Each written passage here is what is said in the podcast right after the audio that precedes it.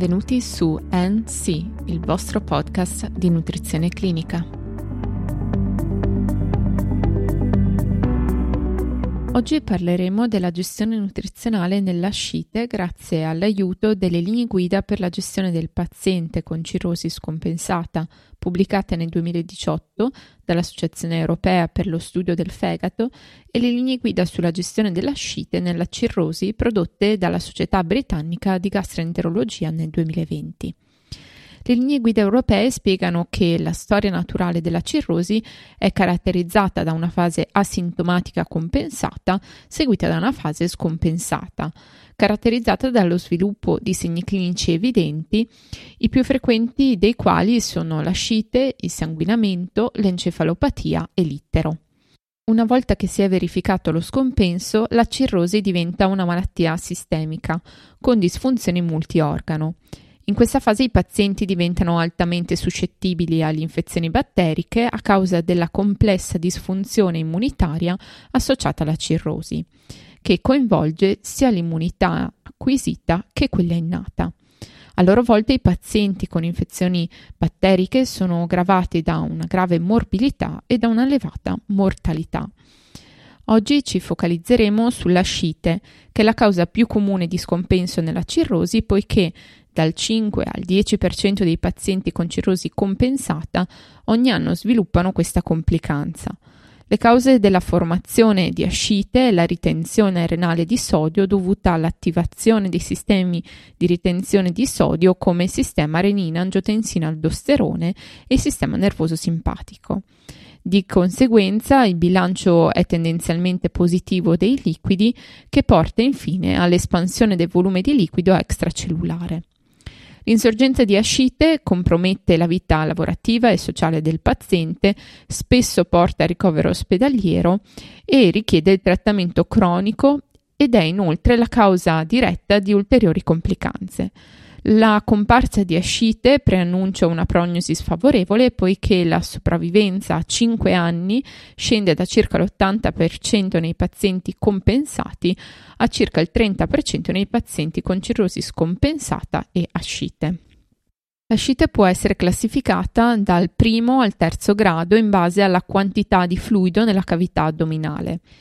Inoltre l'ascite che si ripresenta almeno in tre occasioni entro un periodo di 12 mesi, nonostante la restrizione dietetica di sodio e un adeguato dosaggio di diuretici, è definita recidiva. In merito al primo grado, ovvero l'ascite lieve, non sono disponibili dati sul trattamento che possa modificare la storia naturale della malattia. Nei pazienti invece con ascite di grado secondo, ossia moderato, è richiesto un ricovero in ospedale solo in presenza di altre complicanze.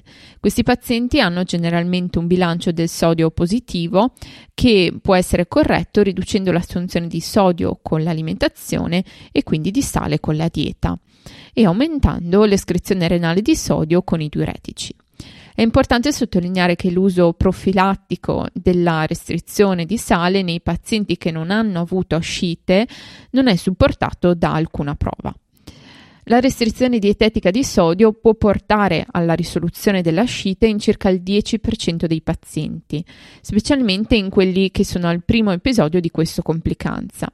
Un chiaro vantaggio derivante dall'uso di diete iposodiche associate a diuretici non è emerso negli studi clinici che confrontavano diversi regimi dietetici. Inoltre la restrizione estrema del sodio favorisce lo sviluppo di iponatriemia e insufficienza renale indotta da diuretici. Una moderata restrizione di sodio, quando non prescritta con un adeguato programma educativo, è spesso associata a un ridotto apporto calorico e può compromettere lo stato nutrizionale del paziente. L'opinione corrente è che il sodio nella dieta dovrebbe essere limitato solo moderatamente a 80-120 mmol al giorno ovvero da 4,6 a 6,9 grammi di sale, principalmente per evitare un'eccessiva assunzione di sale.